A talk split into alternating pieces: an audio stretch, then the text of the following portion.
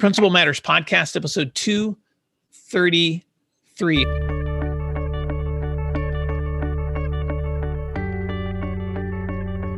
Hi, friends. This is Will Parker, host of Principal Matters, the School Leaders Podcast, where each week we bring you inspiring, innovative, and imaginative ideas for your own school leadership. This week, we're talking about multiplying excellence in your school with my guest, Emily Paschall. Emily Paschall has served as a teacher, district coach, school administrator, and professional learning trainer, as well as a motivational speaker. And she currently serves as the assistant principal at Cedar Hill Elementary in Ardmore, Alabama. She's the author of the new book, Eyes on Culture Multiply Excellence in Your School.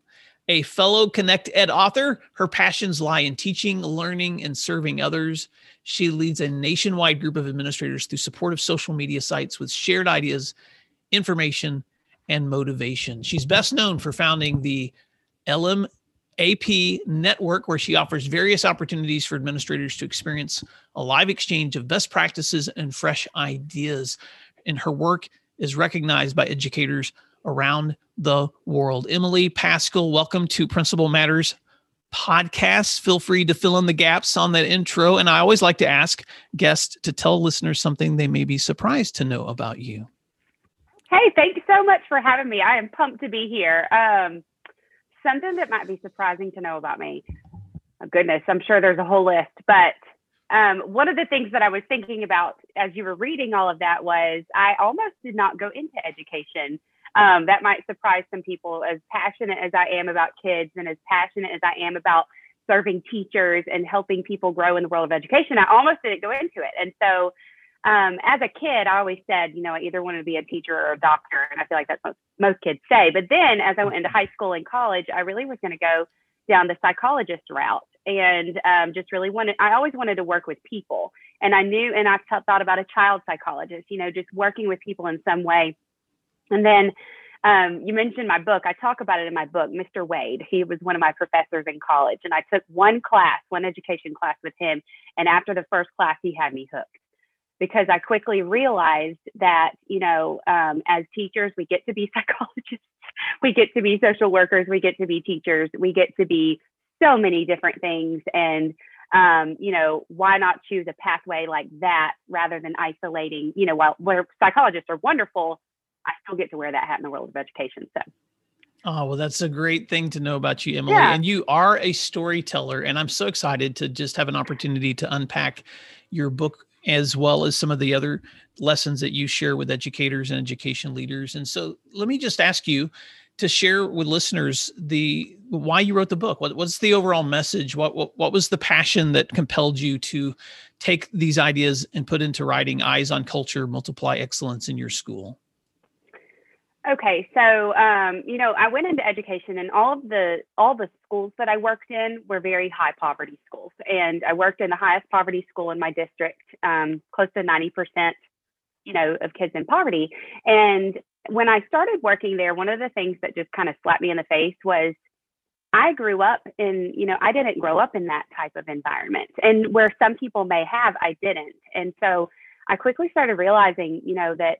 Um, I had, in order to learn and to truly know how to reach my kids, I was going to have to get in the trenches and understand their learned experiences to really truly be able to have a starting point and empathize with them. And so that was just something I started realizing as a teacher. And then I step into a district role where I'm a math specialist working with teachers. And then I step into the admin role and I'm realizing that sometimes we don't lack that comp I mean we don't have that confidence to have that grit of that no excuses like let's figure out what we can do you know to to do whatever it takes for these kids. And so when i wrote that book it is very very much grounded in the relationships are at the root of everything that we do in education.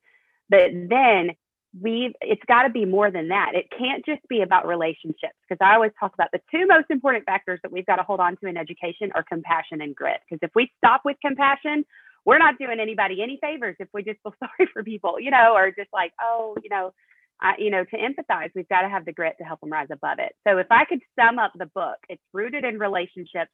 Then it is full of that no excuses mentality. We've got to have the compassion and the grit to help anybody, whether it's students, teachers, or parents, overcome their circumstances and everybody have access to success.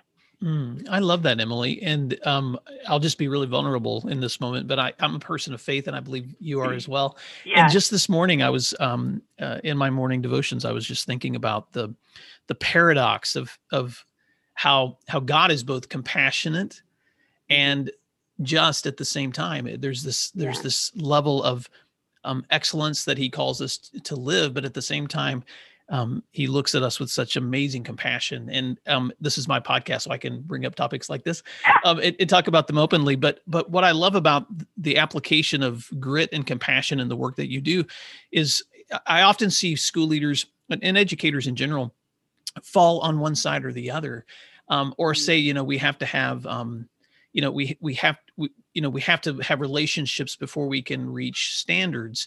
And I'm always um, and I agree with that, but I also believe that you you can't just have relationships; you also have to have standards, and so they both go hand in hand. That that grit and that compassion. I I, I love that. Thanks for for unpacking yeah. that. Any other well, thoughts on just, that? You know, just you know, like it, it, and I just for the listeners listening, like how many times have you been sitting in a data meeting and you hear someone say, "Oh, well, this student didn't benchmark because."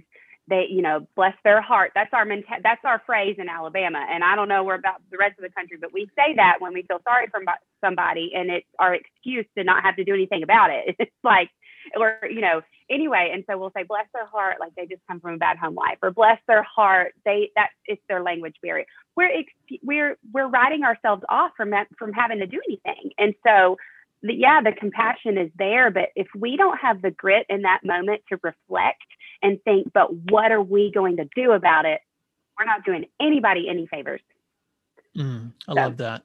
Now, you also talk about being a champion for students and why that's so important in your own work. Mm-hmm. Why is that? Why should that be important for educators in general to to to remember to be the champion of students? Oh, I mean, um, it's everything. and um, being that champ, so many kids out there. I mean, some kids do have a champion, that, but they still need for you to champion for them at school and do whatever it takes. But then there's some kids that don't have a champion.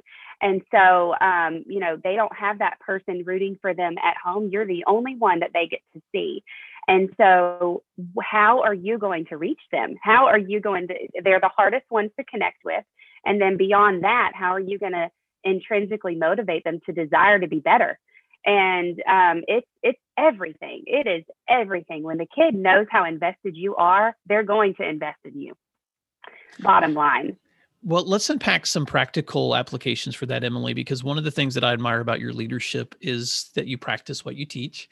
And yeah. so, um, and for anyone who follows you on social media and and Principal Matters listeners, if you don't follow Emily Paschall on social media, you you should. And, and I'll share have her share her contact information at the very end. But Emily, one of the wonderful things about following you is how often you showcase your kids and how you champion for them, not just in your personal relationships with them, but also by showcasing them to the world. Can can you share a little bit about that? Uh, some of the ways that you do that with students, and and why that's been an important part of of how you champion for students. Yeah. So um, one of my favorite things to get to do is ride the bus. And, you know, that's something that I haven't been able to do the last several months because of circumstances. And um, so recently I've been able to start doing that again. But that is one of my favorite ways to champion for kids because um, in our roles as administrators and, and teachers too, I mean, you know, but as administrators, you know, there's 600 kids in my building. And so I have to be very intentional about not letting those relationships be surfaced. And um, so uh, every Friday morning, and it started back now, but every Friday morning I ride a different bus. I try to ride every single bus once every semester. And it's also a great way to build relationships with, bus drivers as well, but that's not my point here. But um, so I can give you an example of a story of a kid, you know, we'll just call him Michael. And Michael was a kid that I was, he was a frequent flyer to my office. And uh, I was getting to know him eh, pretty well in negative situations. And um, so I knew I needed to connect with Michael. But in the mornings, I greet, uh, this is another part, another layer. I'll get to the bus in a second. But in the mornings, every single morning, I play music and the kids come in the building and I'm greeting the kids. Well, Michael was the kid that was like hugging the wall. Like he did not want to talk to me. We only had negative um, interactions. And so I knew I needed to connect with him and it just wasn't working in the four walls of our school. And so one day I, you know, I thought, okay, I'm riding his bus next. I'm going to go figure out what bus he rides on. And so um, one Friday morning, I rode the bus, and he's the first one on the bus that morning. And, and the, it's always amazing, like their little faces when they see me on the bus. They are just stunned the first time they see me. They're like, "What's she doing here?" And so I'm sitting there with music, like excited. I'm like, "Good morning." Well, so I watched Michael, and he's coming off of his porch, and you know, he obviously it was obvious that he he doesn't live in um, the most wonderful of circumstances in in the setup of his home, and um, so he comes out and I, he's walking on the bus and his shirt was inside out. And um, he just was kind of moseying on. Nobody was out there waiting with him when he was getting on the bus. And and so i just remember thinking am i the first person he's going to talk to today? You know like this is the first interaction he's about to have. And um, so i could ne- hardly get this child to talk to me ever but he gets on the bus he sits um, a couple seats ahead of me. He like looks at me and he's like, "What?" You know. I'm like, "Hey, Michael, I'm so excited to see you." And so then he came back and sat by me, and um, he he's quiet for a second, and then he's like, Miss Paschall, do you see my bus, my bike over there? It's the red one. It's not the blue one. That's my brother's. And then like he just starts talking, and we have this natural conversation, and I lit up because it was the first time that we had been able to connect like that, and um, for sure, 100%, we were our relationship was totally different after that day. And you know just an example of, of championing for him and um, you know there's there's kids in the building that i'm not able to connect with as much as other teachers are but michael is one that i was able to connect with that other teachers couldn't. And thank goodness we have different adults in the building for that reason but what a difference it made in him after that day. He desired, you know, he was he didn't dread coming to my office. We got to have productive conversations. He desired to be better in the classroom and just desired to learn and to succeed. And what a turnaround it made just for the simple fact that I got up an hour earlier and rode the bus with him that day. Mm-hmm. So championing for kids is everything. I love that story, Emily. It reminds me of a, a, a good friend of mine years ago. We were partner assistant principals, and um, but before we led in the same school, she was at an at a middle school and was mm-hmm. just having. She had a teacher who was having consistent conflicts with a boy um, who may have uh, come from the same background that Michael did, because uh, the teacher was demanding that the that he be placed in another class the, the, the relationship was getting yeah. really rocky so one day the my assistant principal friend just asked the teacher on her planning period would she go for a drive with her so they could talk about it mm-hmm. and she drove her to the house where the boy lived and without telling her and when mm-hmm. they got there she said where are we and she goes this is where this michael lives and the yeah. teacher started crying because she had no idea that this was what he was coming from every day into her classroom and it um and the same story it completely changed her perspective and her yeah. heart towards that student which is a, the beautiful thing about teachers sometimes they just need perspective to see that but you're intent but you as a school leader are intentionally pursuing those perspectives for kids. And so i just want to celebrate that. You also take a lot of time to celebrate kids just through some of the practices that you do too because i see sometimes you'll take photos with students to to celebrate different things that they're doing. Talk a little bit mm-hmm. more. Uh, you, you mentioned this earlier about the way that you create culture in your school so that students want to come and learn. Yeah yeah so celebrating kids is huge because if we celebrate the positives that we see then it's going to you know reduce the negatives obviously because they're going to want to continue to pursue that. And um, when i first became an administrator um, you know you quickly you, it, you just um, you quickly learn about you know habits that have been formed in the school of in the culture of the school and things like that. And i quickly realized and it's nothing against you know where i was working or anything like that it's just what we are what we were used to and accustomed to. But kids were only coming to my office for a negative reason. I mean you know and i think that is typical everywhere. And um, so I just remember thinking, okay, how can we flip this? You know, how because I was brand new, I didn't know these kids, and I didn't want my office to be like a punishment. You know, I wanted it to be a place that kids looked forward to as well. And so um, we just started doing a pos- you know positive phone calls home, and we have we're the Cubs at our school. We're the Cedar Hill Cubs, and so we started a Cub Award, and um, we we formed it together. It was not something that I came up with; it was something that we came up with as a school, and um, we just talked about you know. Um, momentum is the greatest of all change agents is what john maxwell says and it's my favorite quote but we gained momentum together of how we were going to start flipping this where you know, kids desired to um, be recognized for positive things. And um, so, yeah, every single day, kids are getting Cub Awards in our school. And when it happens, I literally try to drop what I'm doing. And we go and we make a positive phone call home on speakerphone with the kid and the parent, you know, all present.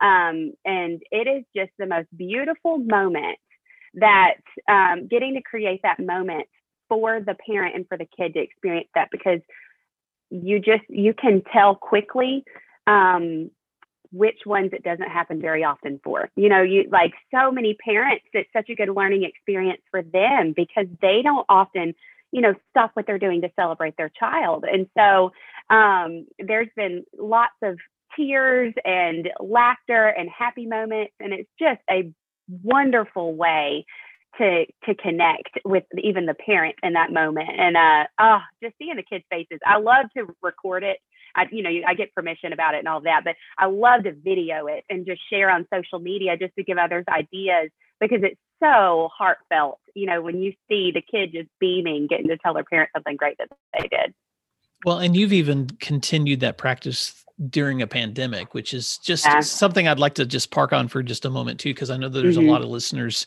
to this show who both here in the US and and I have listeners overseas as well who have been trying to manage during a pandemic with the with mm-hmm. safety protocols some who have just been working virtually and they're now finally at the point uh, if they're especially if they're in high population urban areas where they're finally transitioning back into school um, yeah. i'd love to just ask you emily what that experience has been like for you and some of the lessons that you've been learning um, that might help yeah. principals to know how do you hold on to that culture even when you're so focused on safety oh goodness i know okay so um, we oh goodness. Well it's all about it wasn't about me doing it it was about us doing it you know first of all because it's nothing that i did alone. I mean our teachers oh my goodness like here's the thing when you when you're faced in, with with tough circumstances um, it's not going to make or break your culture it's going to reveal it.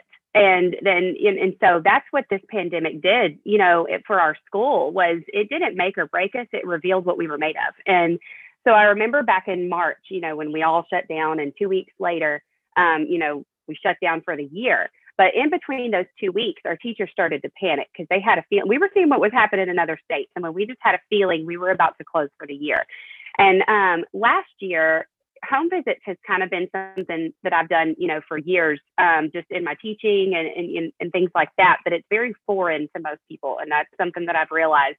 But it was foreign at our school. Well, the teachers get together and they were like, "What now, Miss Paschall? What are we going to do?" And so, um, you know, they're just texting me, and I'm sitting there at night and I'm thinking, I don't know. I mean, I did not know what to do, and I know every administrator felt like that because safety safety is number one. And what do you do when when safety is a concern? And so I just remember this was before like we were wearing masks or you know shutting down, and we were just in the in between phase. And we got together one night. Our um, I would say half of our staff, and um, they get together and we just sit around and we talk about it. what are we going to do? Because we might be closing for the year. What are we going to do about it? And um, so they knew that the number one thing they needed to do is stay connected with their kids you know, that was just kind of the conclusion that we all came to. How are we going to do that? And where for where um, home visits were foreign before, they started doing them regularly. And I'm not, not, talking about going in the home. I don't want people to misunderstand me. They stood at, they stood in the yard, you know, and stood at a distance. And so the safety was still there. And we discussed that and we we laid out, you know, just the norms for how you would do that. But the teachers did. They started going and doing home visits every single week. And we do something called Facelift Fridays um, at our school where we find a reason to, you know, make a kid smile the moment they get to school. And um, so they started doing it as their Facelift Friday. And I would say, you know, we they had pretty much done zero home visits before that. And from March to May, they did over a thousand as a staff. And um, uh oh, I think your sound is off. No, you're good. I oh, muted okay. it on purpose. I. That was a wow. Okay. You got a wow from yeah. me. and so, okay, and so they did over a thousand home visits, and it was just incredible. And so every Friday, I tagged along with a different teacher because I was like, "Who can I go with today?" You know, and I would just follow them, and we'd go, we'd go and do those home visits together. But um, oh, it was just unbelievable. You know, we'd have teachers that sat at a distance and read every single one of their students a book, or a different teacher would bring them a different, you know, surprise every, you know, what if it was like a fun curly straw, you know, as a kindergarten teacher, whatever they had to do. And so then we're about, you know, so all of that happened. We grew so much from March to May. And then, you know, summer happens and we all kind of take a break because we all needed a break. We were exhausted. But then, you know, August hits and, you know, we're still being thrown all the things that we can't do because of safety. And it was heart wrenching because we couldn't open our schools up, right? We couldn't have parent nights and, you know, and let the teachers meet the parent. And it was just breaking everyone's hearts because we realize now how important parent connection is during the pandemic, especially. And so, um, so back then in August, I just I was feeling really defeated about we couldn't have the parents in the building, and it it was what it was, but it still was really just um, discouraging. And so the teachers came up with the idea: let's go and do a home visit to meet the kids. And so uh, the majority, I won't say every single one of them, but it was like a very small handful that didn't um, do it, and that was fine. That was their decision. And uh, but the majority of our staff, that's how they went and met their kids. And so um, because typically we mail out like a brochure to let the kids know like it's a big mail out day and the kids are excited to find out who their teacher was.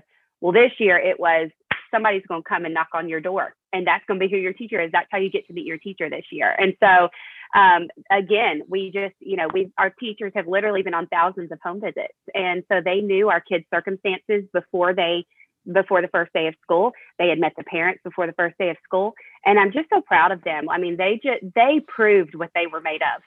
And during oh all of that. Oh my gosh, that's amazing, Emily. And what I love about that too is just the ability of educators to pivot when mm-hmm. necessary mm-hmm. and yeah. i've just been so encouraged and and i know there are some heartbreaking stories of of kids who mm-hmm. have been who we've lost through this or our connections that have been lost but yeah. when you think about how your school community pivoted in that situation it's just such a beautiful example of how teachers have really invested in their own innovation to figure out ways to reach kids like never before. Yeah. And and what what's been the fruit of that as you've stepped into this year? Because you guys have had to continue protocols. I know you've, you've yeah. I'm sure there have been times where you've had to cancel school. So what does that look like as you've gone through the school year?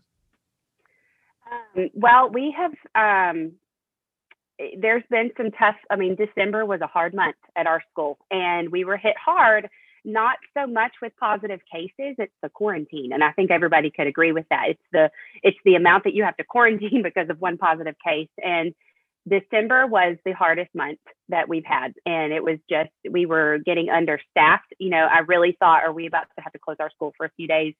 Um, but we didn't. I mean, you know, we all, we all, it was all hands on deck. One day, you know, my my principal and I would be uh, substituting in rooms, and then the next day I was serving lunch. And you know, we just did what we had to do, and um, whatever we had to do because we didn't want to close. And um, but yeah, days are hard. I mean, there it has been a very, very, very hard year. I don't I don't want to act like it hasn't, but it flares up and then it goes back down. And it's just all about staying calm. You know, like we just have to stay calm and realize our reality in that moment and do whatever we've got to do to get through it. And then, you know, it, it, it, it levels out. It levels out. Well, I want to bring that full circle to something you said earlier, which is your commitment to both compassion and grit, which is what yeah. you guys have been demonstrating all year long too. Through a, the the craziest year that I've ever seen educators have to mm-hmm. serve students and and it looks different everywhere emily but uh, but uh, kudos for the great work that you and your staff have been doing oh. in serving kiddos because um, you know when you wrote this book you were writing this book before a pandemic began yeah. and and now that you have this book in the hands of educators I, I, wanted to give you an opportunity to to just wrap up this conversation with what, what thoughts would you like to leave with educators who are still trying to figure out how they can multiply excellence even in the middle of a pandemic year yeah. One of the things that um, I would say, and I talk about it in the book a lot, is championing for kids is huge. Merchant of Hope, it's huge. You know, all of those things are big. But as school leaders and as teachers, one of the most powerful things that we can do is carry the banner for our school. And, you know, during hard times, it's easy to go silent. And, and I'm talking about on social media or whatever, you know, it's easy just to go silent because of discouragement. And that's one of the most dangerous things that you can do because right now we have I mean, I can't, I don't even know the amount of kids in our nation that we've got that are still learning virtually.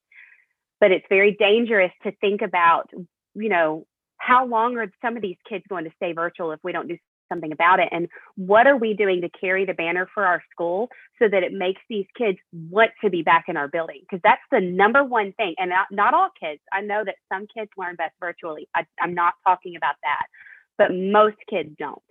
And most kids need to be back in our building. And that needs to be our number one question. What are we going to do to get kids back in the building? And how are you carrying the banner for your school? And are you portraying it in a way right now that makes people want to be a part of it? Because that was another question that we were asking ourselves so much um, from March to May and during the summer. What are we going to do to make these kids want to bust through our doors? Because I didn't want to have 40 or 50% of our kids in the building. I wanted all of them and so you know we started and and i'm saying i'm bra- i am going to brag about our school because i'm so proud of our teachers here but we started our school year with the most kids the highest percentage of kids back in our building in our district and in surrounding schools around us. And it was over 80% of our kids wanted to be back.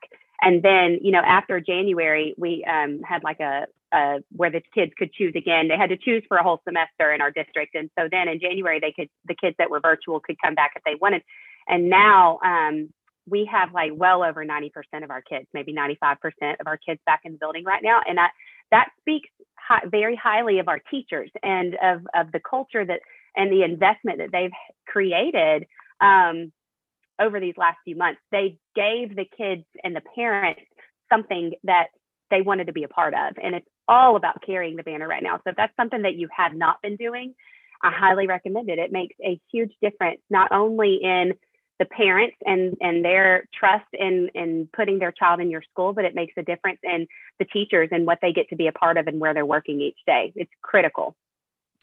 I agree. And I know that Principal Matters listeners will resonate with everything that you're saying but I just want to reemphasize that Emily that especially in in the politics that have been involved in COVID and pandemic and states mm-hmm. that are that are always consistently pushing for more choice and those of us that have led in or lead in public schools whatever setting you're in listeners whether you're in a public or a virtual or a or private yeah. or a charter when you carry the banner for your school you give people reasons to want to be a part of it um, yeah. but and if you're not carrying that banner then don't then then you shouldn't be asking if you're not carrying that banner for your school, then you shouldn't be surprised when people are attracted to other places.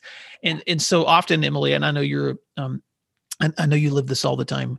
Uh, and I heard you say this earlier too that if you're not overwhelming your community with the positives that are happening in your school, then they're going to believe only the negatives that they perceive or that they see. And so it's a responsibility and a privilege for leaders yeah. um, to celebrate um, and carry the banner for their schools. Yeah. And tell your story because if you don't, someone else will. And social media mm-hmm. is a beautiful thing. You know, like we, we sometimes talk about it being a negative.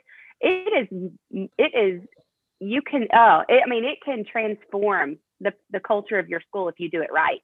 And mm-hmm. tell your school story on a daily basis or someone else will because when when there's an absence of knowledge they're going to create what they think is happening and so you know put it right in front of their faces what you're doing each day and they're they're going to appreciate it and want to continue to be a part of it well emily Paschall is the author of Eyes on Culture Multiply Excellence in Your School. And Principal Matters listeners, you can find this book at Connect ed two d's connected.org or on amazon. Emily how can people stay connected with you if they want to follow you on social media or reach out to you? How can they find your contact information? Yeah i am um, on twitter and instagram and voxer and it's all the same username emily a. Paschall um, on all three of them so i'm on them pretty regularly and can you share the handle that you use for the chat that you lead Yes.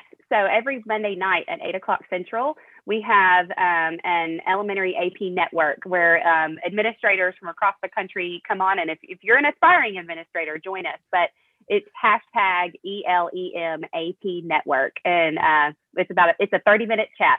So join us anytime.